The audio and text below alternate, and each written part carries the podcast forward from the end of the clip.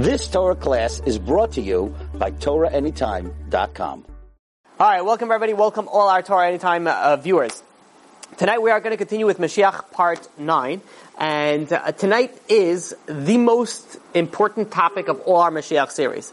Uh, you know, it's, I don't know if I say unfortunate or fortunate. People usually like to hear end of days or uh, Gog Magog, what's going to be the destruction. But the real most important shiur that you need to listen to is this, because everything else is sort of, um, I don't want to say theoretical, but theoretical for your own essence. You cannot really do anything about it. Today is what you can do about it. So today what we're going to speak about is, um, the topic is like the spiritual survival kit. How will you survive the end of days? And this is not the way that, you know, you're to build, like we were speaking about, a, a, you know, a fortress of a nuclear, you know, resistant house or something like that. It's actually what can you do in the spiritual aspect of it that will guarantee you that you will be in the end of days in the time of Mashiach.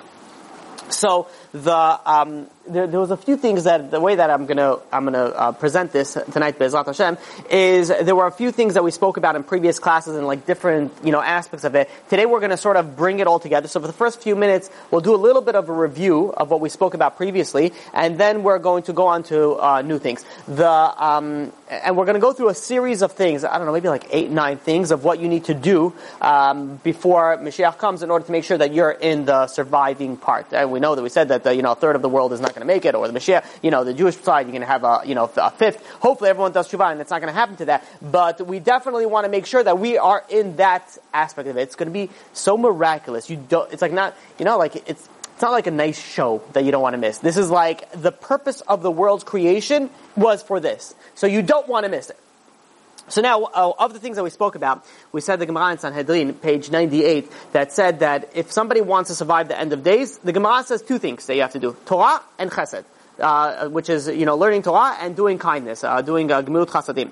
So, uh, we, we also mentioned how there's going to be two powers that's going to come at the end of days, and those going to be the two powers are going to be at war with each other, which is Ishmael and Edom, which is the Christianity world. So it's going to be the Christian versus Islamic world before they uh, unite against uh, Israel, unfortunately. So the um, what we spoke about Edom, its essence was arrogance. Edom was a very prideful, everything is about them is arrogance, they have to be on the top. Yishmael, on the other hand, is very much into their desires and their pleasures. And that's what they strive for. So we said that the reason, now, when these strong forces come into the, the world, these obviously impure forces, impure forces which means of arrogance, impure forces of desire, which by the way, if you just look at what the world is going on, very strong in both aspects of it of pride, of arrogance, and of the opposite end of desire. Very, very strong right now, which shows you, like, you know, at the end of the days, you know how, like, sometimes you're taking, um, you know, like a metal detector, and as you get closer, it's like beep, beep, beep, you know, it gets like hot, hot, hot, you know, the beeps are louder. Um, right now, we're like, you know, there's like a solid beep. We're like right on the end of times where there is, and that's why there is such a strong, uh, powerful urge for these two particular um, uh, uh, sins, uh, one of pride and the other of desire. So we spoke about this also. Rabbi Yitzchak Isaac Havel explains and it says that's why we have two two particular things that we need to do. One is Chesed and one is Torah. These these two particular things combat these two uh, very bad desires of arrogance and uh, desi- and, and uh, immorality of desire of, of uh, immoral things. So how does that work? Torah, we said that if somebody has a, a, temptation to do a sin, what should he do? Go and bring the satan to the Yetzer Hara. Go to the, I'm sorry, to the Bet Midrash. He should let him go and, and learn Torah. Because when a person goes and is overwhelmed with a certain desire to do, what he should do right away to overcome that desire is start learning. When you learn Torah, it's sort of like takes the, the, the Yetzer Hara away. And this is the Gemara in Kedushin, I believe it was page 30, which says, Barati Yetzer Hara, Barati Torah Tavlin. I created the evil inclination and I created the Torah as its antidote. You want to get rid of the evil inclination? You got the Torah. The Torah combats it.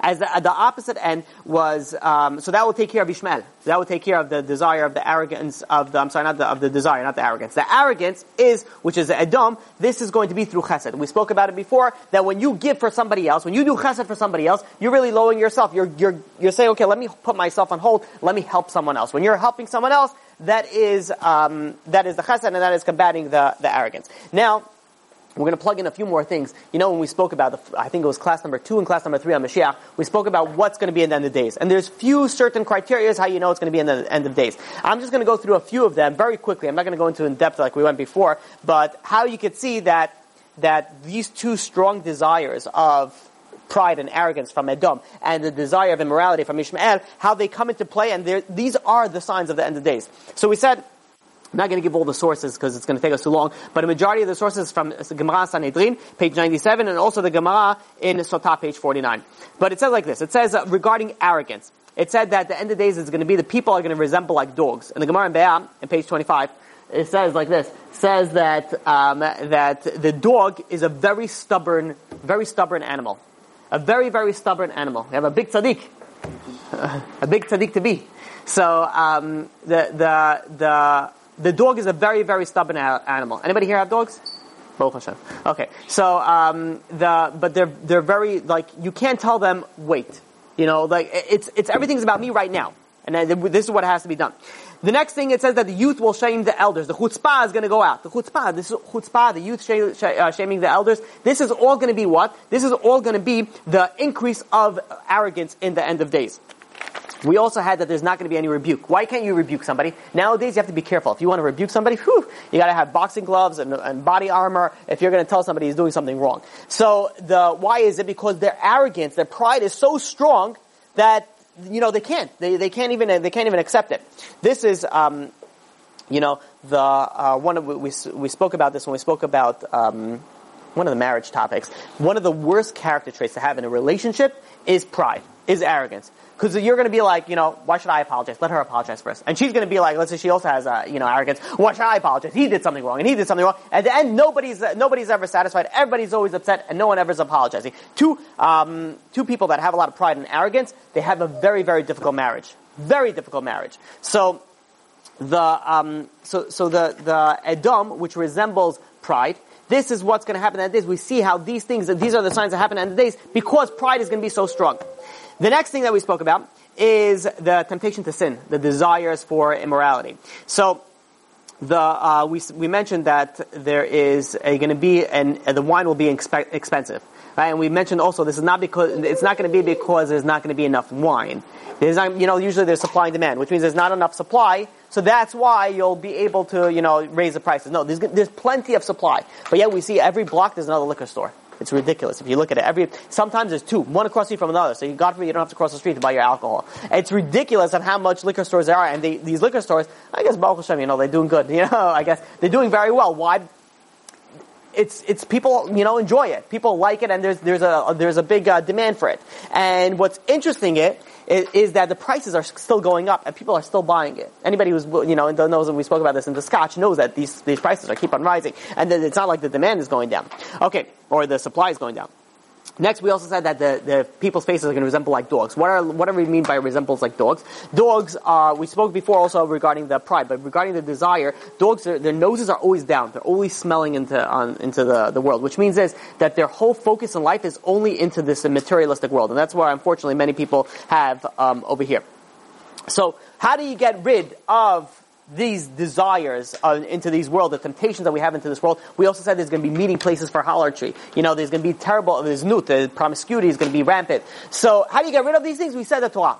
And the Torah, by the way, the Torah it says that um, this is it brings in the Zohar, it brings the Vilna Gaon, also the, uh, brings it down that the, the the merit that we're going to have to redemption is going to be through Torah study. That is one of the main things that we have to do is through Torah study. So the um, you know, it's, it's interesting when you think about, you know, when the Torah was given to the Jewish uh, people, before it was given to the Jewish people, it was offered to everybody else. Right? It went to, for example, it went, and this is, by the way, if anybody wants to look inside, it's Yalkut Shimoni on Devarim, chapter 33. He goes to Esav. God goes to Esav and says, uh, the archangel of Esav says, listen, you want the Torah? It depends, you know. Before you get something, before you want to buy something, even if you're getting it free, depending what it is, what is it, what's inside it? I want to know before I get myself into it. So what did they, what did they tell Esav? It says that you're not allowed to, you're not allowed to murder. So you're not allowed to murder. What, so they said, you know, and they said, listen, murder, this is our essence. This is who we are. And in fact, we know that the, the Torah says in Genesis chapter 27 verse, 20, uh, verse uh, 22, it says, Esav. Esav, his, his thing is on his hands. We know also in Genesis chapter 27 verse 40, his father Yitzchak gave him assurance regarding that this is how he's going to live. He's going to live on his sword. So this is, our essence is murder. Our essence is that we're going to take now a Torah that we, we can't do it. No, you know, thank you, but no thank you. And they turned it down. Ammon and Moab. What did they say about Ammon and Moab? They said, uh, what's in the Torah also? They asked him. So he said, uh, you know, you're not allowed to commit uh, adultery, immorality. says, listen, you know, this is kind of the thing that we do. Uh, you know, we can't really, uh, you know, you know. And, and, they said, no, thank you, but no, thank you. He went to Yishmael. Yishmael said, no, no, no, th- no stealing. He says, ah, oh, listen, this is what we need to do. This is also what we are. We know Hamas. Uh, you know, we're all about the, you know, getting things that we that don't belong to us. So the, um, they said they turned it, they turned everything down. But what I want to focus on is particularly was Esav. Esav said no about because we do we murder. Now, what's the essence of murder? Why particularly do they have a drive to murder? And that is the reason is is that the the foundation of it is is that I'm only an existence and nobody else. Nobody else matters because it's only about me which means that its essence is pride. And we know a lot of, you know, generally speaking, a lot of murder happens because of pride. Um, how many, we spoke about road rage. How many road rage uh, murders are there in the, in the world? You probably have the statistics better than I do. A lot of things that, that, that are, are done is a lot of it because of pride. It is, it, and even if it's because of jealousy, that's also an association with pride. If you look into the depth of the foundation of murder, it's very, very strongly founded in arrogance, in pride. Um, so, Rav Dessler explains something beautiful as follows. Says there's there's um, you know there's two negative traits that you that uh, that are they have the foundation. Number one is desire, and number the other one is pride. Now, what is the difference between desire and pride? When you have desire, desire. Um, let's give an example. Let's try to be kosher. We'll be give an example of food. You have a desire to eat something really good, a tasty steak. You go to what's the most expensive restaurant in the city? That steakhouse, um, Prime Reserve. Reserve Cut. Thank you. You go to Reserve Cut. You order like a nice two hundred fifty dollars steak, and uh, you know your mouth is watering. You've been you know you've been thinking about this for an entire week, and you get there and the steak is coming. It's delicious, and you eat the entire thing up, and you wait there for a minute or two. You're like, you know what? Give me another one. Like you know, just it's so good. Another one. Eventually, you'll eat two. Maybe if you go, if you, you have a big stomach, you'll eat three. What's going to be eventually? Eventually, you're going to be sick of it. You're not going to be able, and for, you know, generally Americans, you know, after you're really stuffed, we have about a half hour until we get hungry again, right? So you have that half hour of time where you're like, all right, you know, no more steak. I can't, I can't even look at it. So during that period of time, you could sort of think and be like, oh man, what did I just do? You know, especially if you're trying to watch your weight and this, you know, like you, you feel bad for a second because the desire was satisfied and you have a sort of a break until the desire comes back again. That is desire. Desire, there's a break for it and then the, it gets, it gets, uh, you know, rejuvenated when, when sort of, you know, a short while later. Pride is, doesn't happen that way. Pride, there is, you never get satisfied with pride. You never feel like you have enough honor. You never feel like you got enough. The biggest proof for this is, and I may be wrong about this, but I always wondered why Trump ran for president. I really did. I'm like, I'm like, he has money. He has, even he has pride. He's popular. Everybody knows him. He has his brand name. You know, he did a good job, you know, you know, putting his name out there. Oh. So, what, yeah, exactly. What, what other reason is there? I know it's funny because it's, it's, you know, he, he brings it down how he asked, um, he was giving an interview and he was like, he's like, you know, it's harder than I thought it was, or some, something along those lines. I'm paraphrasing. Like running the, I'm like, yeah, you're not running a Fortune 500 company. You're running a, you know, you're, um, a, you're running a, a, an entire country, one of the most powerful of the world. You know, obviously it's going to be difficult. So why did he go into it? It's like, it's like a lot of work and a lot of stress. And the answer is at least one part of an answer. It could be many other reasons, but one answer is, come on, you're you're you're going to become the most powerful person in the entire world. Very hard to um, you know to to take it down that type of of you know uh, if you're someone who strives for honor. But the difference is honor you can never have enough, and you can never be like you get so much honor at one point in time. You'd be like, you know what? Was so good. I got so much honor. I'm good for like a half hour. You don't. It just keeps on like, okay, why didn't more people? Why didn't it reach out to more? And then more and more and more. Now, why is it too different? Number one, because desire, its essence of desire is what? Its foundation is in the materialistic world. Honor is something more in the spiritual, in the spiritual realm of it, uh, of things. Spiritual, spirituality never gets satisfied. There's always more to accomplish. In the materialistic world, there's a certain point in time, no matter whatever desire it is, any sin that it is, whether drugs, woman, doesn't matter what it is, there's a certain point where we're like, you know what? I need a break. It might be a half hour, but it's still, you need a break. So, that is the difference. Now, if you look at it, the way that the, we had uh, two exiles, two main exiles, um, what I'm referring to is actually, it's four exiles, but in particular the destruction of the Bet HaMikdash. How did it work? The first destruction of the Bet HaMikdash lasted only for 70 years. The second one we know was ready for like almost 2,000 years, so what's going on? The first Bet HaMikdash was destroyed for immorality, idolatry, and murder. Three things. So the Gemara says the Gemara says, you know, in the Gemara in Sanhedrin, in page 63, it says, you know what its foundation was? Its foundation was really desire. Why was it desire? Because you think about idolatry. What, what was the, the, desire for idolatry? The Gemara says that one of the reasons that they did idolatry is because it gave them permission to act promiscu- promiscuous. Uh, there's many weird cults that, why do these cults start in existence? Because you know, okay, you want to come to this cult, you have to do this like crazy, weird, you know, immoral acts. And kind of people like those immoral acts. So now they don't feel bad. They're like, okay, it's part of God's plan, and this is how we get into it. You know, we have to get into this demon, whatever it is that they're doing. So it gets them the permission to do whatever it is that they wanted to do, with a little bit of, of less guilt than they would normally have. So that is why they committed you know, idolatry. And then how did they commit murder during the first uh, Beth HaMikdash? Because people that tried to stop them from committing their the desires, they want, so they murdered them. So we see over here the whole foundation of it was a foundation of, of desire. Now, what do we say about desire? When a certain amount, when your desire has been fulfilled, you're sort of, you know, you have a minute to think for a second. And once you have a minute to think, you're like, okay, maybe, you know, maybe I messed up. Maybe I should do tshuva. So you have that opportunity to do tshuva. That's why the first, the first instruction of the Bet HaMikdash only lasted for 70 years. Why? Because they had the ability to stop for a second and be like, okay, wait, you know, we're doing something wrong over here. And then the tshuva came afterwards. As opposed to, we know that the second Bet HaMikdash, the destruction was what? Because of sinat chinam, baseless hatred. Baseless hatred is based off pride. I'm better than you and that's why you start, you know, disliking other people. So when you're having this this arrogance, this pride, because you're chasing your own honor, you're never satisfied. If you're never satisfied, you're never stop for a second and be like, you know, maybe I'm doing something wrong. Because you only think about yourself. Hence the destruction is still in existence. And that's why when we had, when the nations that dominated the Jewish people, for example, Egypt, Babylon, Persia, and Ishmael, their, their focus is desire. So their, their, um, you know, their occupation over the Jewish nation was short-lived. However, Edom, which his foundation is based off pride, the foundation is everlasting, is, is, well, not everlasting, but it's lasting a really long time. So, this is what we have to uh, deal with. Now, I saw something beautiful. Baal Shem Tov says like this. It says that uh, before a person gets, this is, by the way, this is important that you came just to listen for this, for this aspect of it. Before you get a big promotion in life, you get tested. Says the Baal Shem Tov. And it's going to be either one of two, two tests. Most likely. What is going to be a test? Either it's going to be a test of anger or it's going to be a test of desire. Now, why particularly those two things? Because those two things, if you realize, if you get a test of anger, or if somebody's about to get angry, what happens? His whole body becomes hot.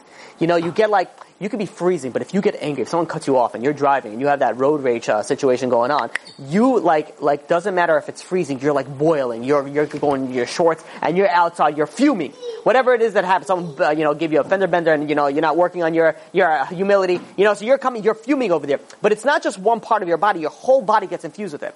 Desire also works the same way. When you're doing a, a, sin, your whole body becomes infused with it. For, for these two sins, if you think about it, you become a little bit of a different person. You like mutate into something, into something else.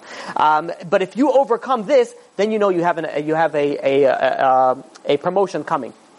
This is something that someone should think about. It's a good way to overcome it. Because if someone is about to get angry, be like, you know, hold on. Because imagine, you know, you're about to get tested and you're, you need, you need, you know, you're going to get a big promotion. I'm not talking about a big promotion from your boss in life. A big promotion in life goes a lot further than a big promotion in the boss. It could be in monetary, it could be finding a wife, it could be shalom bayit, it could be kids, it could be whatever it is. So when you're about to get angry, be like, you know what? Hold on, this might be a test. Well, it's for sure a test. But if you think about it, and be like, you know what? Maybe I'll get a big promotion out of this. It's much easier to overcome. And again, even this is easier said than done because when you're about to get angry, you know, all common sense goes right out the window. There's like nothing, you know, especially if you come from one of those, you know, hot-headed, you know, Islamic countries where if the woman doesn't give you the, you know, the supper, she will feel the wrath of my, uh, back of my ring. So, um, but, but in all, in all essence, if you're able to overcome it, there is a big promotion that's coming. Now, Rav Tzadok HaKohen says like this he says that what happens if someone gets pride, yeah, has, because of his pride, I'm sorry, he gets uh, this uh, this uh, immediate need to become angry, and he overcomes it. What bracha does he get? Says Rav Tzadok HaKohen, he gets a bracha of parnasa, of money. And he says, what about desire? What about if somebody's really desiring for immor- immoral things, and he overcomes it, what bracha does he get? He gets a bracha of protection, shmirah.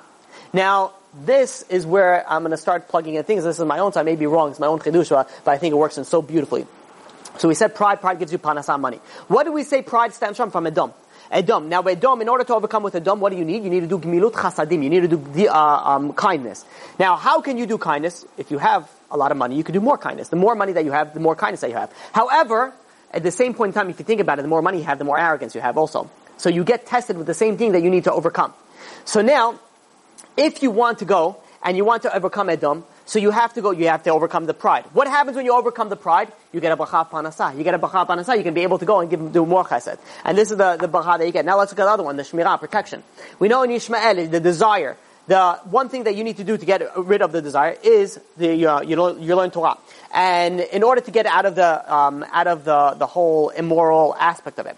Now, if you're able to hold yourself back, what bracha do we say you get? You get protection.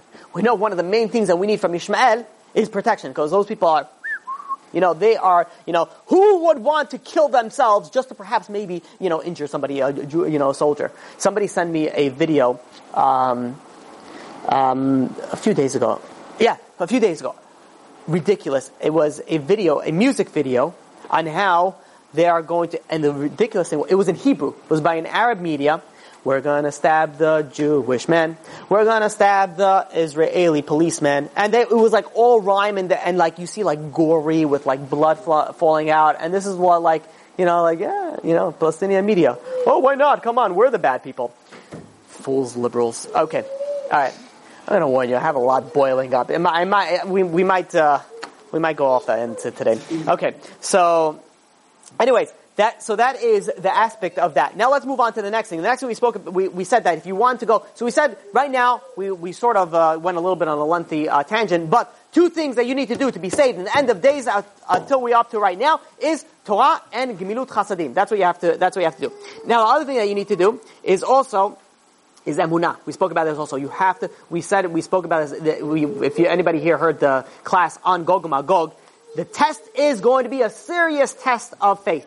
Now, I put out, you know, when in the class, I said if people could see, you know, send me, um, you know, information on whoever, you know, because I, I, remember there was this big rabbi that said it. So, you know, who particularly said that the test at the end of days should be a test of faith. So, Baruch Hashem, I got so many responses, but one of the most recent ones that I got is, and, and it's from, it's brought down like this. I want to, I want to, I'll actually read it to you, a small paragraph. What is the mitzvah of our generation? Rabbi David Abu Chatzera, grandson, I believe, of the Baba Sali, asked Reb Steinman, Gadol HaDor. And in Reb Steinman answer, it is to strengthen ourselves very much in faith and trust in God alone and not in the people. Which is emunah. Which means Rav Steinman, and this is, by the way, this is what I was looking for all along. Came in the last one. The last one that came in was that Rav Steinman, we, we, we had, uh, you know, Rav Chaim Kanievsky, literally like all the Gedolei HaDor, said, what do you need to work on at the end of the days is emunah. This is the foundation. So we need to know. So this is number three already. We got Torah, Chesed, and now Emunah. The um, the, just an honorable mention we spoke about in the Elevap that you have to do things for the right reasons. You know, unfortunately, which is the, the, the doing things lishma for the right for the sake of the right reasons. There are unfortunately many people when they become about tshuva, they become religious. Why do they become religious?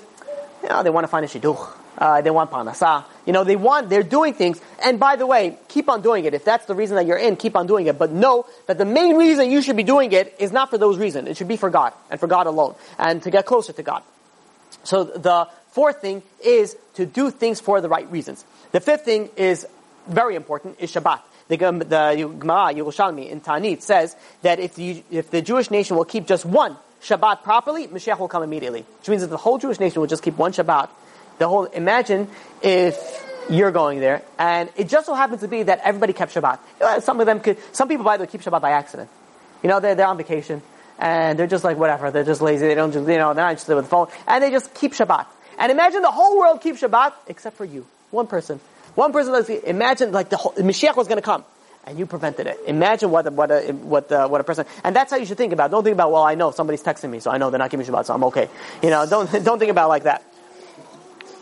The and then this is the final part that I want to I want to um, not the final part, but the one the one the main focus I want to speak about today, Hashem, is the focus of tshuva. The focus of tshuva. The Yerushalmi, in, uh, the Gemara Yerushalmi, the in Tanit says, and the Zohar as well says, what thing prevents redemption? The lack of tshuva. All Hashem asks is return to Hashem, and the redemption is going to come. Now we're going to be speaking about tshuva. The um, I have a few um, pre you know discussions before it goes like that when I, and I'll give, I'll speak like this. Whenever I speak, let's say about marriage stuff, I always get like, you know who needs to listen to this class? My husband.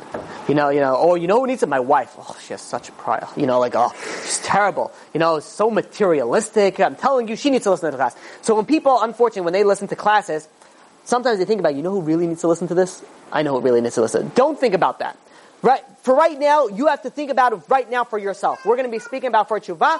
You and you alone is what you're focusing on. Afterwards is who you're going to send the shield to. Right, go and share with everybody. That's that, which is very important. You go and share and get the get the reward for it. But the main thing is when you're learning when you're learning a Torah, don't think about it. You know who really needs to listen to this? You know who really needs it? You need to listen to this. And you need to do it. We all need to do tshuva. So, think about yourself. That's what we, that's the, that's the main focus right now. So now, the, the Gemara says like this. The Gemara says, how is the world going to be in the end of days? Mashiach is going to come, how is the world going to be? So it's a machloket between Rav and Shmuel. Shmuel said it can be very normal world. Rav said it can be completely different world.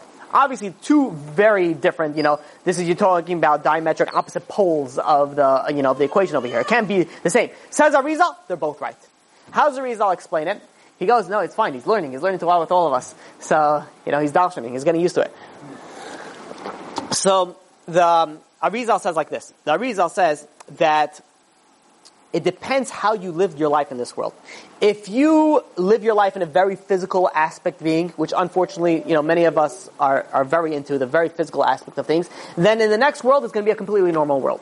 But if you focus on the spiritual aspect of things in this world, then in the next world, which means when Mashiach comes, it's going to be a completely different world. And to explain it, there's a pasuk.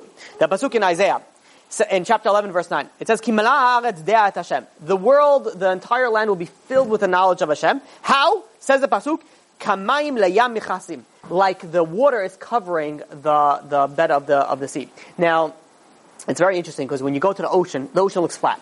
However, you know, if you're walking into the ocean, it you know, slowly it's a, and suddenly you can have a drop of like, you know, 100 feet. You can, but it looks flat on top. So everything looks normal. Uh, you know, if you, are familiar with one, there's a very cool, um, you know, ideas you call the blue hole. Anybody here familiar with the blue hole?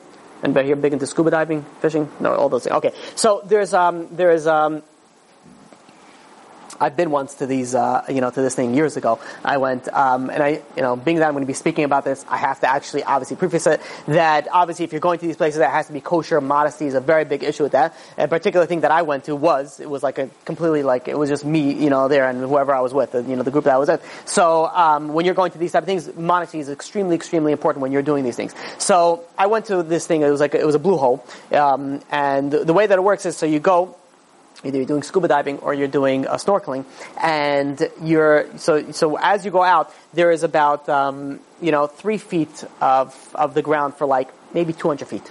200 feet, you're, you're swimming in the depth of about three feet. And you see the fish, you see corals, you see reefs, you see it's beautiful. You see Hashem's creation. And then all of a sudden, you pass by, you know, this little thing, and suddenly it drops down to like 200 feet. Like from, not like slowly, from like from like, uh, um, you know, you're talking about from like one foot to the next is just a steep drop. And it's very interesting because when you're, when you're swimming like that, you know, you're swimming and you see a big drop, you're suddenly like, oh my god, I'm gonna fall in. But like, you can't. But this is the thought that, I, and the, you know, the people that I'm with, they had to go back because they were scared that they were gonna fall in. Like, it's that psychologically. And it's really cool because if you look at it from an aerial view, you see like nice clear water and all of a sudden you see like a, bl- a blue hole. Like a very solid blue hole. So you see all of a sudden there's different levels of the sea.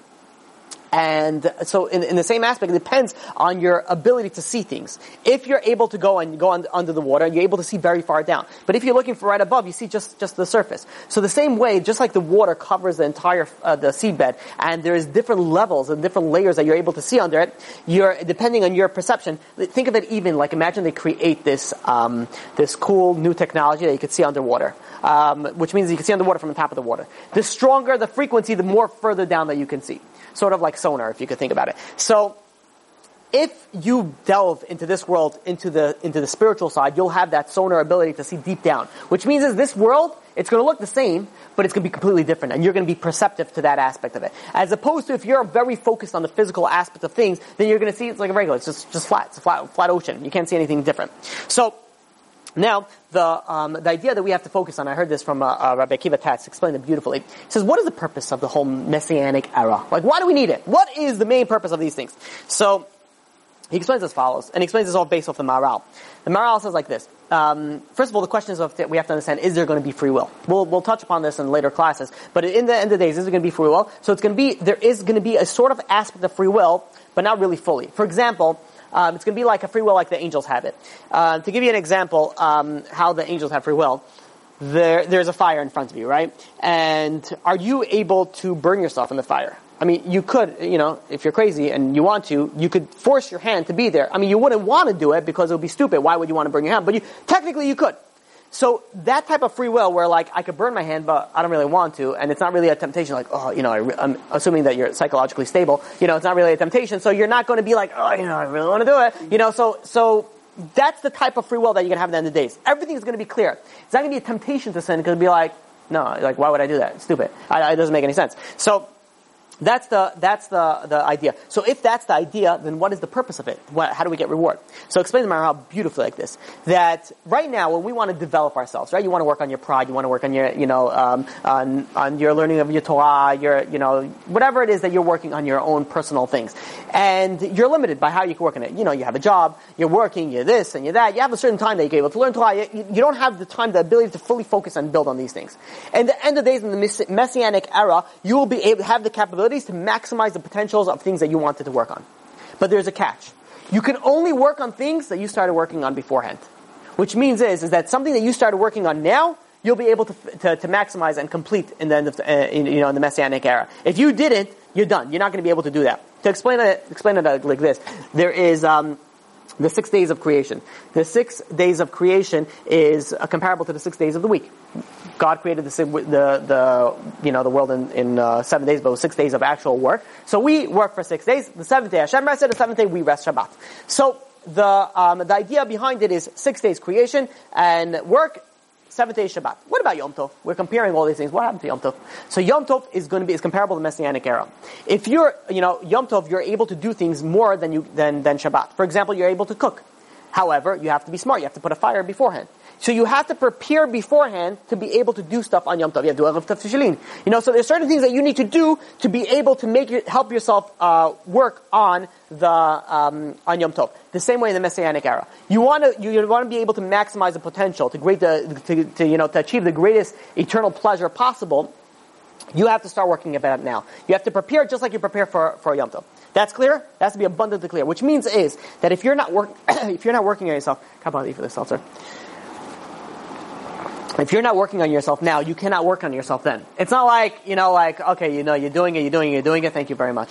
And all of a sudden Mashiach comes and be like, alright, you know, I guess I'll keep Shabbat now. It doesn't work that way. You have to go and you have to work around beforehand. You have to build yourself there beforehand. So when the time comes, you'll be able to continue building it uh, um, by then.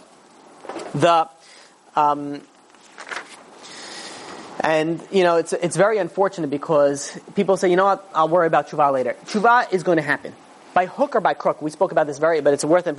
It's going to happen. You're going to do repentance. The Gemara in Sanhedrin uh, brings it down. In 97 says that if you're not going to do tshuva, God is going to send somebody to make you do tshuva. It's like we spoke about before, the good cop, bad cop. So it's going to happen. I want to read with you what the Chafetz Chaim wrote. Chafetz Chaim, uh, I'm going to read with you a paragraph. This is a letter that he wrote. And he goes like this. Behold, from the Chafetz Chaim, the Radin, a big tzaddik, you know, passed away in the 1930s, I believe. Behold, my brothers and friends, we see that the attribute of strict judgment has increased tremendously in the world. There is no day that we don't hear of, tr- of horrible, frightening events. We must believe that this is a warning from Hashem for us to repent. Who knows what the next day will bring? The longer we tarry, the more heavily, heavenly anger will be meted out on, in, in our world. Any person whose heart is filled with awe of Hashem must take a position of leadership to clarify to the simple Jews the great obligation we all have to repent. Perhaps Hashem's anger will abate. If we refuse to repent, the Chaim continues, we, we will be brought to reckoning for the delay on each and every day. For one who writes with a broken heart from the tribulations of Am Yisrael, the anticipation and, and anticipates salvation, Yisrael Meir HaKohen MiRadin. This is the Chafetz Chaim wrote, you know, what is it, like 80 years ago. I don't know, maybe maybe 70 years ago. If what he wrote it back then, you know, the trouble, we look at it today, not a day goes by when you open up the news and there's something else that, that, that, you know, that we have to worry about. So, this is something that we have to do. And what do we, how do we get rid of this? Very simple. It is tshuva. There's, uh, you know, and it's very unfortunate because many people that, uh, you know, when during these bad things happen, they don't focus on tshuva. And they think that it's just going to go away and it'll just happen by chance. You know, uh, one of those, um, what's the worst word that you could use? Um, um, not accidental. Coincidence. Yeah, thank you. Coincidence. Everything is coincidence. There's no such thing as coincidence. If you think of coincidence, you're, you're burying yourself. Why would you do that? The problems are just going to become more and more uh, severe. The, this is why, you know, when you ask people about uh, the Holocaust, if I ask you, give me two words about the Holocaust, most people will say, never again. Those are the two words that come into mind. As, what do you mean never again? Like, oh, we're never going to go through that again. Like, who are you to stop it? Like, you know, like, you know, good, it should never happen again. But like, like that's not, that's not how we're to stop it. We're to stop it by not doing things that should merit us to go into that, into that situation again. By doing tshuva.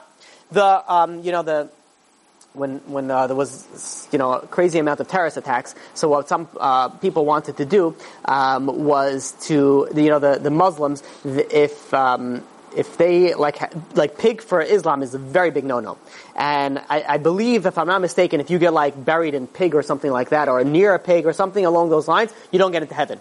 So what they wanted to do is they wanted, if you know, because if, if let's say a um, an Islamic person goes and commits a uh, you know a terrorist attack and he gets killed, they don't bring the body back to you know Palestine and be like, okay, listen, go do whatever you want, because then they're going to make it into they're going to have a special martyr cemetery, or they're going to create you know create. So they bury it in an undisclosed location. Now, imagine, so what they want to do is like any make a new law. Anybody who commits a terrorist attack gets wrapped up in pig fat and gets buried inside. This way, the terrorists are going to be like, listen, you know, we're going to go, we're going to blow ourselves up, but, you know, we're going to get the, whatever they think they're going to get, the 70 virgins, the 72 virgins, whatever they think that they're getting up there, but then they're not going to be able to because they're going to be covered in pig fat, so maybe they won't do it. Or some of them even said to take all the bullets and coat it in, in pig fat. So this way, when you shoot them, they're going to be already. Uh, uh, I'm like, you really think that's what's happening? People who are thinking like that be like, don't miss the whole the whole thing. What is this happening? This is happening because we have to fix something going on with us, not because, uh, granted, we have to protect ourselves. We should, but that shouldn't be your main focus. The main focus should be what are we doing that, that God is sending us these messages. Everything happens for a reason. Everything happens for a purpose. And if we don't wake up for that reason or that purpose, the reason is going to get louder and bigger and closer. So, the, the, you know, the, the, there was once a story where there was a guy who was very close to the king. And one day he did something really bad, you know, like, like, like serious, like, oh, you know, very, very bad for the king.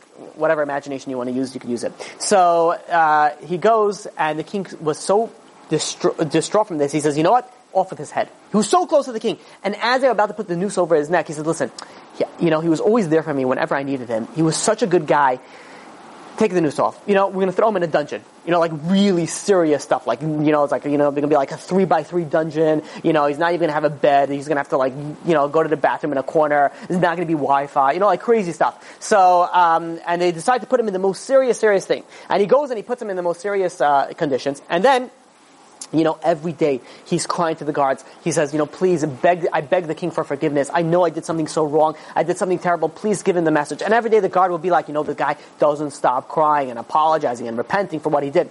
The king felt good to hear this. After about a few weeks of him every day repenting nonstop, the king says, you know what, I feel bad. I really like him. It seems like he's really, you know, really felt bad. He really did tshuva on what he did. He says, you know, I'm not going to let him out yet because he did something really bad, but let, us give him better better conditions. You know, let him go, you know, house arrest or whatever it is. You know, get some Wi-Fi, get some a bigger place. He's able to go to a real bathroom, get food delivered. You know, puts him on a uh, television, only real cable. I mean, uh, basic cable, not the this crazy stuff. He doesn't want to spoil him. So um, obviously, the guy's not Jewish. So uh, he goes and um, he sits over there in this in this upgraded uh, upgraded facility.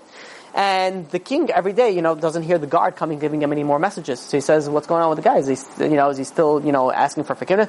He says, "No, doesn't bother him. He's very comfortable. You know, his guy's got food. You know, some people, prison is more comfortable than than life outside. You don't got to work. You know, you got to, you know, you get to go play in the yard." every so often. You go, you go do your workouts. You go, you know, you get build, get a college degree. You know, get heat, TV, food. What is there to complain? He wasn't complaining anymore. So the king, after a few weeks, saw that this guy never once said, "I'm sorry," anything else for anything he did. He says, "What is happening over here?" He thinks he's all he's all finished with uh, with all his apologies, with all his repentance. Put him back into the into the three foot uh, cell. Take away his Wi-Fi, take away everything. And he, he goes put back, and what happens? All of a sudden he starts crying again. Please God, please, you know, well, please King, you know, I forgive you, I forget, you know, please forgive me, I've been, uh, you know, sinned so terribly against you. And the king says, ah, this is what I wanted to hear. Similarly, the way, you know, God works. God goes and, and unfortunately, when do people start becoming, think about becoming more religious, coming more closer to God? Not always, but unfortunately, very commonly when bad things happen. And all of a sudden bad things come happen and they'll be like, okay, you know what, God, I'm here, I'm here, I'm here, what do you want? And, and they're coming and they're becoming religious, becoming religious, becoming religious, and then their life starts becoming better. And all of a sudden they start like, you know all right, You know, it's cool. You know, let's go start chilling out again with the old friends and hanging out with the doing things that you shouldn't be doing. And all of a sudden God says, what happened? You don't ask for forgiveness anymore. You didn't, your tshuva is not complete. And he goes, so then again, more problems come. So it's a cycle. But every time the problems come, we're supposed to wake up and be like, okay, listen, there's a reason why something is happening. Let us do tshuva. And if you don't do that, then problems get stronger and stronger and stronger. The same idea. So what we need to do is we need to do tshuva. And Rav Chaim Vital says also, in the time of, of, of uh, um, in the days, one of the main things besides tshuva is also prayer. We got to go speak to God. You got to pray to God. The um, the Gemara in Yevamot, page sixty three says that disaster visits the world only because of the Jewish nation, and this is not because of arrogance. And the the Ran writes in the Drashos HaRan, Adosha Shishi, he brings down. He says sometimes even things that happen in faraway places. You know why they're happening? Because we need to wake up. And you know, I have to present this very, you know, very carefully because it's not like an arrogance aspect of it. Like everything is about us, everything circles about us, but everything you can learn from. And if something is happening in crazy faraway countries and lands, it's for us to, to wake up. And if we, we don't wake up, the disease, the problems gets closer and closer and closer until it hits home. So that's this is how the Ran explains it. The um, you know, and even though we have to do tshuva and we have to do these contemplation, unfortunately, it explains the Mesilat Yesharim in uh, the second chapter. And he says, uh, you know, unfortunately, if someone does a sin, people don't really feel so bad. You know, they sort of like, uh, you know, all right, whatever, feel bad a little bit. They don't really go into it. And why is that? Because the evil inclination is a genius. He is so good at his job. He is so good. He doesn't give you the opportunity to feel bad. Why? Because he makes you so busy. He makes you so busy, and either with work or with that. And if you realize, if you think about it, in our stage in history, we have the most free time that ever existed in, in, humanity. We have the most free time because, you know, uh, generally how people work, you're working a full-time job, you're working nine to five. Uh, you're pulling in crazy hours, eight to six. You're a lawyer, you don't see your family for a few years, right? But other than that, you're working normal hours. Everybody has five, six hours a night before they go to sleep during travel time to, to contemplate. To, I'm not even talking about learning Torah. At least to just think about, think about what you did, think about, you know, but because we have so much time, the Yetzer says, no, no, no, this is going to be very bad. Because if he has so much time, he's going to think about all the bad that he did. So I'm going to have to create things. I'm going to have to do things that he cannot think about himself. So what did the Satan, Satan bring into the world? Things, we're always busy. Everything. You ever realize that? A person is always busy. A person is always running away from one thing, from one person, and that's himself. You know, people are going there nonstop with music.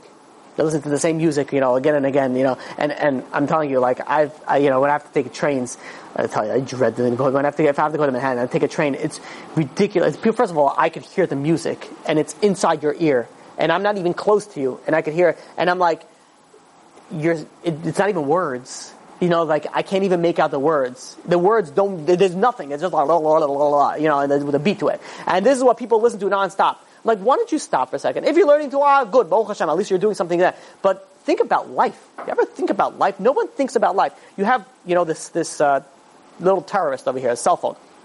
Right? It, it terrorizes because it takes over you completely. People, when they're in the bathroom, a, a man, right, 30 seconds in the bathroom, on the, on the phone. 30 seconds. What can, you know, cause you, you, God forbid that you're gonna not do something for 30 seconds. You have to, you have to, you know, constantly touch the phone. And, you know, it, it, it goes so in, if you get a text, if people get, if people get, what happens? You know, it didn't happen over here, so don't look around. Didn't happen. But what happens if we have, you know, uh, you know, a big class? You have a bunch of people put their cell phones in there, and one cell phone vibrates. Every single person. Someone call me. Someone text me. You know, it's like, you know, it's like an addict. You'd be like, who, who texted me? I have to text him back right now. You know, everything's instant. I have to get everything right back instant. There's some, imagine, I, this is how a proof of how addicted you are to it. You get a vibration. Let's see how long you can hold yourself back from looking into that. You know, at a certain point in time, you get through a withdrawal symptoms. You know, you're like, I need. I, I, I, like, I can't.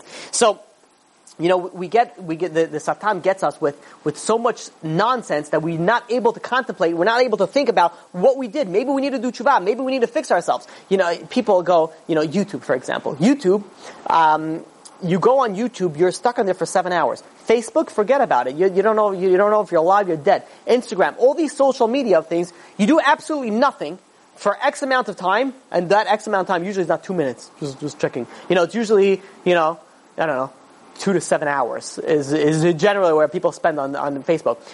How do I know this? Because um, there's something called WebChaver. Web chaver is for people, let's say, want to watch their eyes. Um, so they don't want. So what they do is, and this is a good, you know, why not send it out? People should really go. What you do is, is that if you want to make sure that you don't go to sites on your phone or on your computer that you shouldn't go to, so there's a company called Web Chaver that you have a chaver, which means you have a friend or you know whoever it is that you choose. That every week they send you all the sites that you went to. And so I have it for a few people. A few people send it to me, and I get the, their um, their, their uh, you know their stats of where they've been. And you know I go through it, and if there's something, you know I'd be like, dude, you know, here it is. You know, time to straighten out. Baruch Hashem. You know, it doesn't. It rarely happens. They're really good guys. So but generally, the good guys are the ones that do it. People have the problem, be like, I don't know, I don't want to do it. Oh, I don't need it. this is like an addict, you know, like I, I could quit without rehab. Yeah, sure. Um, so, anyways, so um, but I get also something really cool, neat that they came out with a neat feature that I get to see how much time they spend on apps. And even though these guys, you know, they're kosher, I don't want to tell you how much time is spent on YouTube, on Facebook, and all these things. You don't know how many hours and hours and hours a day is being wasted on these things. Now, why? Because you're running away from yourself. Why can't you stop for a second and think about your day? You are supposed to make a cheshbon uh, nefesh. You're supposed to think about everything that you did that day and think, you know, did I do something right? Did I do something wrong? Maybe I should have learned extra. Maybe I should have done a little bit more. So the the um, the Chafetz Chaim would say that you know every day.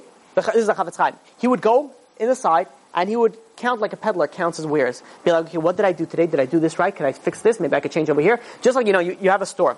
At the end of the store, at the end of the day, at the end of the store, at the end of the day, what do you do? You, ch- you check your balances. How much did I sell? How much money did I make? How much profit did I make? You, you do your checks and balances. If you do that for your store, for your physical store, how come you don't do it for your spiritual store? How do you know what, you know, maybe you're in, you're in debt in the, in the, in the spiritual aspect of things. Maybe you're not able to go and do tshuva. Okay. So, the, I know we're running a little bit late. We started a little bit late, so it will be a few more minutes. But if anybody needs to leave, no, no hard feelings. Okay, so now, the idea with tshuva is also everybody knows that they need to do tshuva. By the way, tshuva is not meant only for people who don't, don't keep Shabbat. Tshuva is meant for every single one of us. We all need to do, do tshuva. But the question is, is how many of us do complete tshuva? We all know that tshuva and Bezat Hashem at the end, we'll go through really quickly how to do tshuva. This might as well, you know, on the topic. Um, but how many of us can go up to the next world saying, you know what? Complete tshuva, 100%. It's not there anymore. You know, it's, it's very difficult. It's very difficult to do that, and it's constant work that you need to do. And people sort of like, yeah, whatever. You know, I, it's very unfortunate because people, let's say for example, people didn't keep Shabbat, didn't keep kosher, didn't wash their eyes, so they stopped it. That's part of the tshuva. What happened to the tshuva of, of you know, regretting it? you know, making sure that it's never going to happen again, staying far away from these things. There's different aspects of tshuva. How many of us can say that we are clean?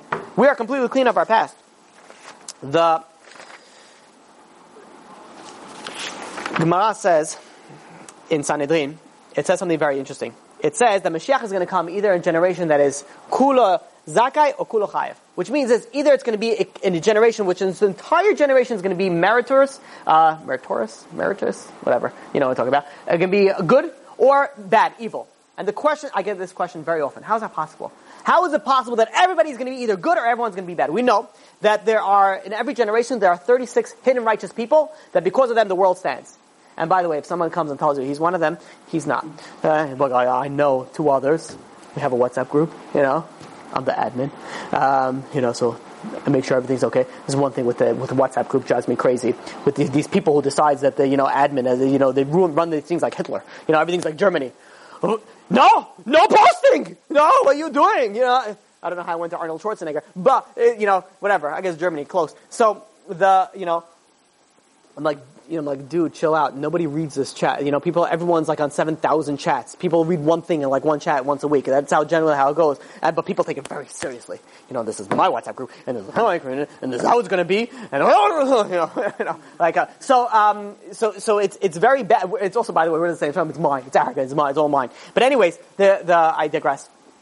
I need some therapy today. I apologize. It's been a very stressful uh, few days. So, um, the, the Gemara says like this. Gemara says either it's going to be completely meritorious, completely zakai, or completely chayav. How is that possible? How is that going to be? We need Torah constantly in order to survive. So, we give you two answers. The Shem MiShmuel says that uh, it's going to be that the generation is going to go to po- two polar extremes, which means either people are going to be completely righteous or completely wicked, which means there's not going to be so much of a middle ground. People are going to slowly drift into the polar opposites. Which means is it's not going to be like the whole generation is going to be either either righteous or wicked, but it's going to be people are going to spread. It's going to be groups of people that are either going to be completely righteous or completely wicked, unfortunately. But the Chidush makes sense as follows. It says, and this is the most beautiful aspect of, uh, you know, of it. He says, no, no, no. He says what it, what it thinks is, it means that people are going to think they're completely righteous. And this is the greatest falling possible. And this is so true. You know how many people I speak to, and I start asking, telling them, you know, Shabbat, you know, every time, you know, if someone tells me you're not keeping Shabbat, that, that's all I'm talking about. Why would I talk about anything else? It's one of the most important things that you could do. So, um, I will speak about Shabbat. Like, no, don't worry about it. You know, me and God, we have an understanding. I'm like, you do not have an understanding with God. I guarantee you that. I'm like, what does that mean? What do you, we're buddies, you know, back in the hood, you know, we used to hang out you know, we did some stuff together. You know, what, do you, what does that mean? You have an understanding. It's very simple. There's no extra Torah that I'm not aware of that if you're buddy buddies with God, then you don't need to keep Shabbat. It doesn't work that way. You have to keep Shabbat. You have to keep the Torah. You have to keep the mitzvot. It's not like, well, it's very difficult for me because I have a show and I, you know, and I smoke and this. I'm like, God didn't put it into the equation and be like, everybody has to keep Shabbat until there's a certain show that's going to come up. It's going to be very difficult. It's going to be so good. And, and smokers. Everybody else has to keep Shabbat. Those people, you don't have. It, it was never, there was never a clause would be like, FYI, these people are okay. They don't have to. Um, so, it, but the problem is that these people think they're okay. They think that they're fine. And unfortunately, many of us are in the same boat. Maybe it's not to that extreme that we can, we are at least Hashem, we're keeping Shabbat or whatever, we're keeping kosher, we're learning Torah. But how many of us think that, you know, we're fine? How many of us, when we say like, you know, like, there's gonna be a, you know, 20% is gonna survive in the days, be like, oh, you know, who do I feel bad for? You know, cause you already think that you're gonna make it. Like, I really want to see them. Like, well, who makes you so sure that you're going to make it? Baruch Hashem, we should all make it, but we have to actually think, be like, really? Let's, let's hope that it's going to, uh, you know, that we're going to be there. You know, there was a, um, there was a, um, major Israeli newspaper did an article on Erev Tisha B'Av. And the, it was in Tel Aviv, the bars, the clubs, everything was open. And the secular people, even, I mean, they come on, they know, they know it's Tisha B'Av, you know, come on, you, you, you, stay away. Even if you don't keep it to the full extent, you're not drinking beer and having a good time to the destruction of the temple.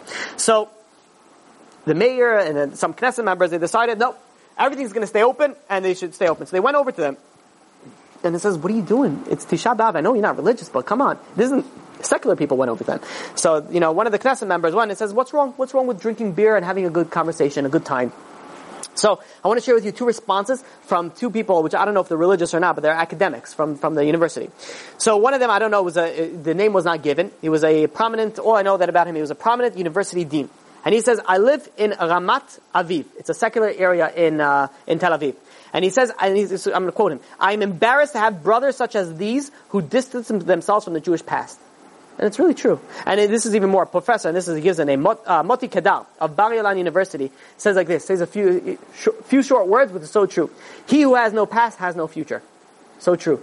Like, you know, what you know, and, and we're, we're going so far away from where we are. And we don't think we're doing anything wrong. We're having a good time, drinking beer. What's wrong with having a good conversation? Knesset member, right?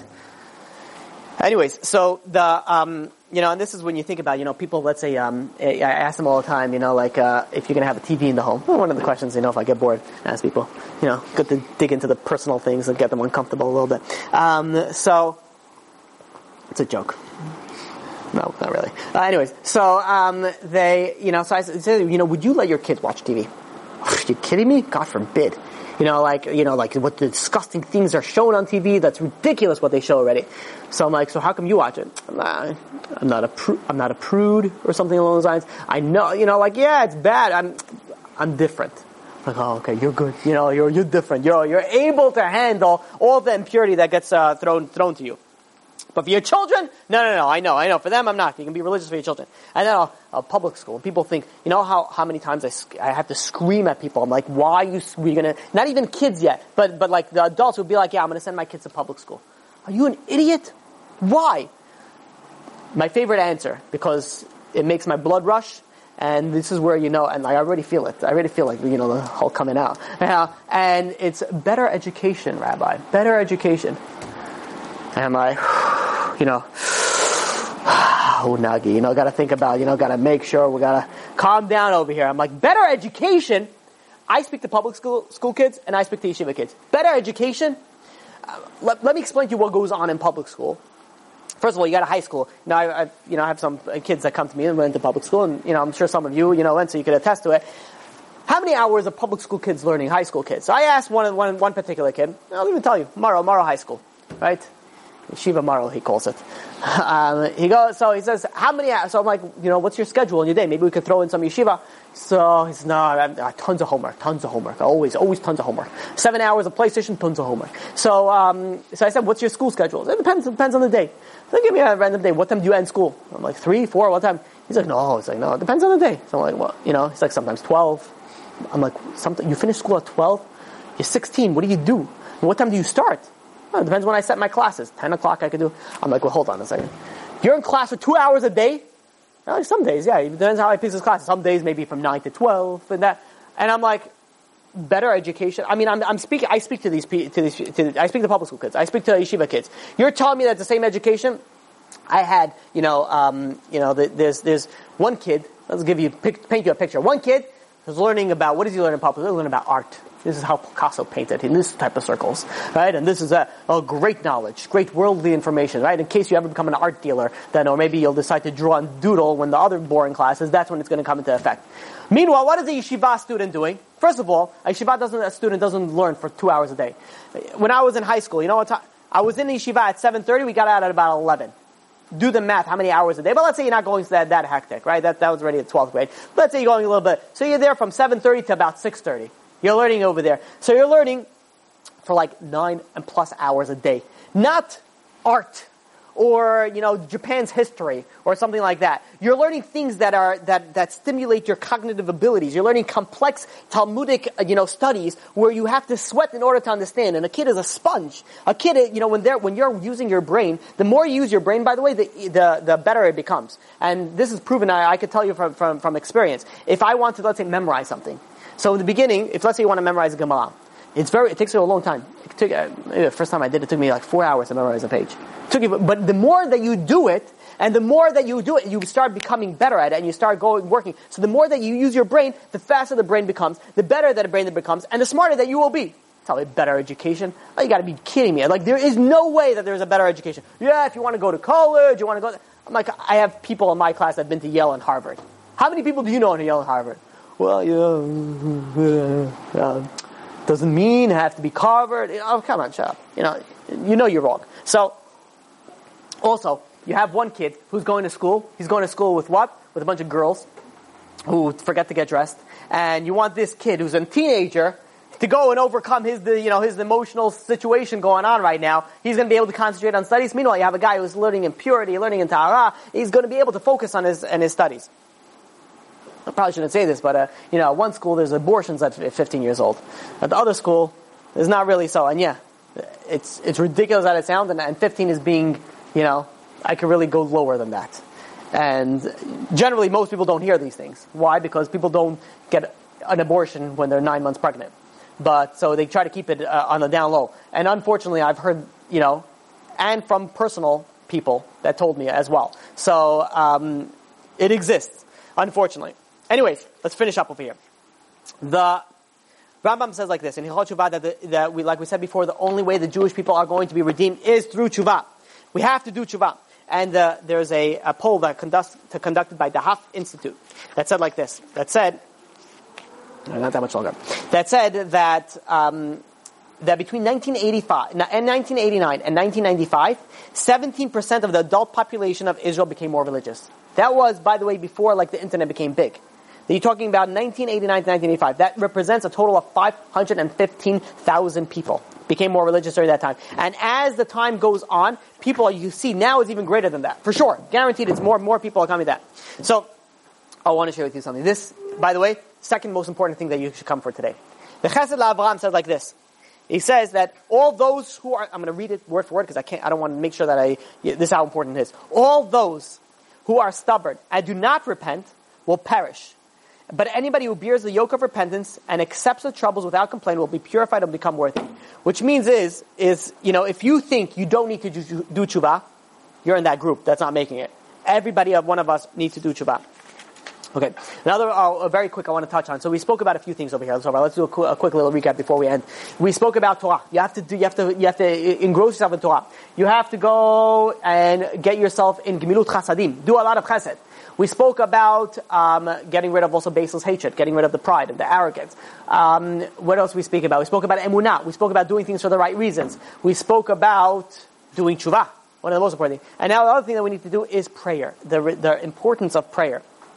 It's, we know that the first, the, when we went out of Egypt, one of the main things, what was V'izaku, the Jewish nation that cried out in Shemot, chapter 2, verse 23. Vayishma Elokim et na'akatam. God heard our cries. The same way that we got out of Egypt through cries, through our, through our prayers, that's how it's going to be at the end of days. And uh, the um, Rabbeinu Bachai also, you know, it brings it down. It says, you know, when, you know, there's two ways to, to pray. You could pray from, you know, like, God, please give me, uh, you know, parnasa, please give me a wife, please give me, a, like, uh, shopping, and then there is a, there's a real prayer. The, unfortunately, when do people give those real prayers? When, when they go through really unfortunate, hard, hard, hard times in their lives. When they go through the hard times in life, they, you know, then they get, but you know what those prayers are worth? I speak to the girls. When I speak to the girls class, I'm like, girls have a secret power. They, they, they could cry so easily. I mean, uh, literally, like, you know, nobody should even watch a Disney movie, but they, you know, you watch a Disney movie, girls are crying. They have tissues there because the panda bear didn't make it, you know, and, it, you know, it's so sad. Uh, I just can't, you know, and they just get into the whole emotional thing, and they're crying for that, right? They see a little, um, you know, I, they see a little video on how a baby is, is, is, is brought out into the world, you know, like, you know, in the, how the, you know, the, they're crying. Every two things, they're crying. Now, not everybody, again, it's a generalized thing, but they're very emotional beings. I'm like, use the tears for something. Don't waste them. You know, God forbid you go and you wasted your time and you, you know, you watch some sort of something and you're crying. Pause whatever you're watching, run to the other room, open up at the you're already crying, cry to God, use those tears for something good. And you should know that if anybody ever goes and you're ever in a situation, don't hold yourself back, cry. But open up at the Tehillim and start praying. Start praying for you. Start praying for Klal Yisrael. Start praying for Mashiach. Pray, those tears, those tears are so precious. Those tears can work, work magic. But yet, what do we waste our tears on? Unfortunately, the Notebook. You know, we waste it on, on uh, you know the new the newest Disney thing because uh, you know the snowman couldn't uh, survive or whatever it is that, that's going on over here. You know, even if you try to run away from these things, you, you can't. There's so much advertisement all over the thing. I don't know exactly what happened, but I know something about a snowman and, and something about, you know, ice. And that's very bad, you know, because it's very emotional and, you know, you really get into it. You know, like, come on. Get into the real world. If you're already using, you got, you got yourself to cry in tears. By the way, this is not to be like, okay, you know what? Let me watch something to get me to tears. Then I'm going to go, before prayers, let me go and watch something that's going to make me very tearful. No, don't waste your time. You know, but if you already wasted your time, you're already there, or you're already in an emotional state, Use those tears for something. This is how we get redeemed. The Zohar says, the Arizal says, one of the main things uh, Rav Chaim Vital brings down is prayer. Is is prayer? It's so important. So the I think that's should be abundantly clear. Now, uh, for the last minute, I just want to touch on on how to do tshuva, which is really important. We're going to go through it really quickly um, because we spoke about this before even though I think this is one of the topics that maybe we'll do another class on it because coming Elul, I, I think every year you need to learn how to do tshuva again because it's it's something that you need really to um, bring yourself up. But we're going to go according to the Chovot Halvavot, which is four ways to do uh, that you're supposed to do tshuva. Not four ways, four steps. Number one is that you should regret it. This is an important thing. You cannot say, I did tshuva, won't be like, hey, remember that night? Well, oh yeah, oh yeah, high five, good times, good times, good days. That's not regretting it. Regretting be like, no, don't talk to me about that. I'm so, st- I wish I wouldn't have done that. That's regret. Number two is obviously abandon. Turn away, remove from that sin. Don't do that sin anymore. You have a gambling problem, or you're a Jew, stay away from Atlantic City. Both those aspects. Okay? Number three, you should confess it, right? And we spoke about this before. You don't have to announce to everybody, "Hey guys, um, I'd like to just say, you know, I did a terrible sin last night." You don't have to announce to everybody. You between you and God, announce it to, to God. And number four, finally, is obviously do not repeat the sin. Do not do that sin again. Those are the four aspects that you should go and you should go and and and try to, um, you know, do tshuva, cleanse yourself, so that you won't, uh, you know, fall into that uh, same aspect again. Um, and finally is the real finally. I think we did finally too many times today. Uh, but the real finally, I want to go through like two, three things that, that prevent you from doing tshuva. And we're not going to explain it because we don't have time, but it's a notable mention, honorable mention. So, uh, number one is that if somebody continues doing a sin, it's going to be more difficult for you to stop doing it. The more that you get involved in the sin, the harder it is to get out. So even, no matter small large, if you're, just leave. Stop it cold turkey as, far, as fast as you can. Number two, is that if someone says, you know, when I get older, I'll, I'll do repent. The Rambam is now The, the Torah says like this: somebody who says, "I'm going to go, I'm going to, I'm going to uh, go and sin, and I'll repent later," they're not going to allow him to repent. It's going to be very difficult for that person to repent. Number three, this is very important: somebody who causes many people to sin. For women, this is modesty. If a woman is not modest, she causes many many men to sin. Men, their minds are, our minds are very twisted. We don't work like a woman. A woman wants to get pretty, dressed pretty, whatever, nice. Why? Whatever. I feel good about myself, self-esteem, whatever reason that they're gonna uh, they're gonna say, which I cannot or you know can or cannot deny it because I'm not a woman and I don't know. But they give. But for a man, if a man sees a woman that's not modestly dressed, it brings ideas to that person's mind. And if this person is not a kosher person and he doesn't guard his eyes, so one thing leads to the next, and everything else that comes out of that because of her it's, it's, it's her responsibility. If a woman, by the way, is dressed modestly, and she's, you know, perverts, you know, are looking at her, and because of that they sin, she's not held responsible. As long as she did what she's supposed to do. But if she doesn't, then you're causing so many people to sin. Also, people that uh, like to go and share out disgusting videos to everybody. Oh, check this out; it's hilarious. You know, and there's like, you know, whatever. It's immodesty. Like, you know, keep that to yourself. You shouldn't look at it yourself. But if you look at yourself, you're digging yourself your own grave. Why are you going to drag other people in in it as well? The next one is somebody who laughs at the words of the Chachamim. Ah, come on, the rabbis, they don't know what they're talking about, this and that, yada, yada, yada. Terrible thing because eventually you're never going to listen to them, you're never going to do tshuva, you're never, you're never going to change it. Um, I think we'll stop, uh, we'll stop over here. But the, the idea is, is, is this really is one of the most, uh, not one, it's the most important class for Mashiach. These are things that we need to do. These are things that practically need to be done. And by the way, it's not only for right before Mashiach, even though we're right now. This is for everyday life. These are things that we need to go and we need to work on ourselves. So I think it's important that if, if you guys don't mind, we'll just go really uh, quickly through the topics again to just make sure that we remember what we're doing. So, because I know we went through a lot of information and I'm sure, like the complaints I, I, get constantly is that I speak too fast. And again, to everybody out there that I speak too fast, I am sorry. You know, I apologize. I try. I, I, I don't try so hard, but I try. Um, there's so much information. I only have X amount of time to speak. We have to get it, you know. And besides that, you get excited. You know, you're learning Torah. You know, it's hard. It's hard to, to slow down. You get, you know, you get pumped up. You start speaking a little bit faster. Um, but it's funny because the opposite end, people start also tell me they like it because they can't space out. Because if you space out, you miss like 17 pages. You know, so you got gotta you keep it with it. So, but I'll tell you like this: for the people that, that say that I listen too fast, any I've never had that complaint from people that are live in the shiur. Usually, um, uh, usually comes from people that are listening online, and one of the reasons is that if you're usually because people when they are listening to a class online, they're doing other things. You know, so they are, you know, you know, they're browsing the web, they're shopping, I don't know, they're cleaning the house. So, if it's difficult for you, and I speak too fast, Try this. Try focusing on the class. I guarantee, with a 99% guarantee, or money back guarantee, yeah, um, that you will be able to understand the class. Because if you're able to focus, you're able to, to keep up. Unless English is your second language. Which is to me, so, uh, yeah, whatever. Anyways, so, um, but, that is, uh, yeah, that's the, I had to put that out there for, for the, for the, you know, for the fast talking. I get that constantly. My number one complaint, you gotta slow down. I can't, you know, you, so much information, so quick, so short a time. I'm sorry, and thank you for the, and you're welcome. And uh, for the, at the same time, but um, I try. What? It's a New York accent. It's a New yeah, yeah, New York. Yeah, New York. Everything is fast. We got we got we work fast over here. They just rewind though. Yeah, they could. I had somebody who was very once. They told me that they're able to um, play it on slower speed. Oh. Yeah. So they go they go like on a, on a slightly slower speed. I didn't know. That's pretty cool. So I guess uh, people could do that. How to speak like this. Yeah. All right. So, um, but anyways, um, so let's do a, a quick recap because we are over our time. So the um, we spoke about th- these are the things that we need to work on. We all need to work on this. Every single one of us, even uh, the biggest tzaddik that we're all are listening here and presenting this information. Also, the presenter also needs to work on every single one of these things. We said Torah. We have to increase in our learning of Torah. It's not enough to sit and learn. You could say once a week, twice a week, every single day you need to learn Torah. If you're not learning every single day, you are falling behind. It is a must and it is a requirement. You need to learn Torah. Number two is chesed. You gotta increase your kindness. Help other people. And what greater way to help is, is helping somebody else to uh, learn Torah. Send them a class. Bring it. By the way, you should know, the way that it works in Kiruv, how to bring people to classes is only one way. It's not like, you know, you post, you know, an ad and be like, you know, so somebody will be like, listen, you know, uh, it's a rerun of my shows. I'm not interested. Let me, I'll go. It, that doesn't work usually. 99% of the people, though, the way they come to classes, they get invited by somebody else. You get invited, be like, or you bring somebody else. That's how you get, and then eventually they find Torah so interesting, so amazing, so fascinating, they're just going to come again by themselves. You know, it's just, it's a, it's, a, it's like a bait and a, you know, just, it's just a bait. like, come in for the one class, let's try it out.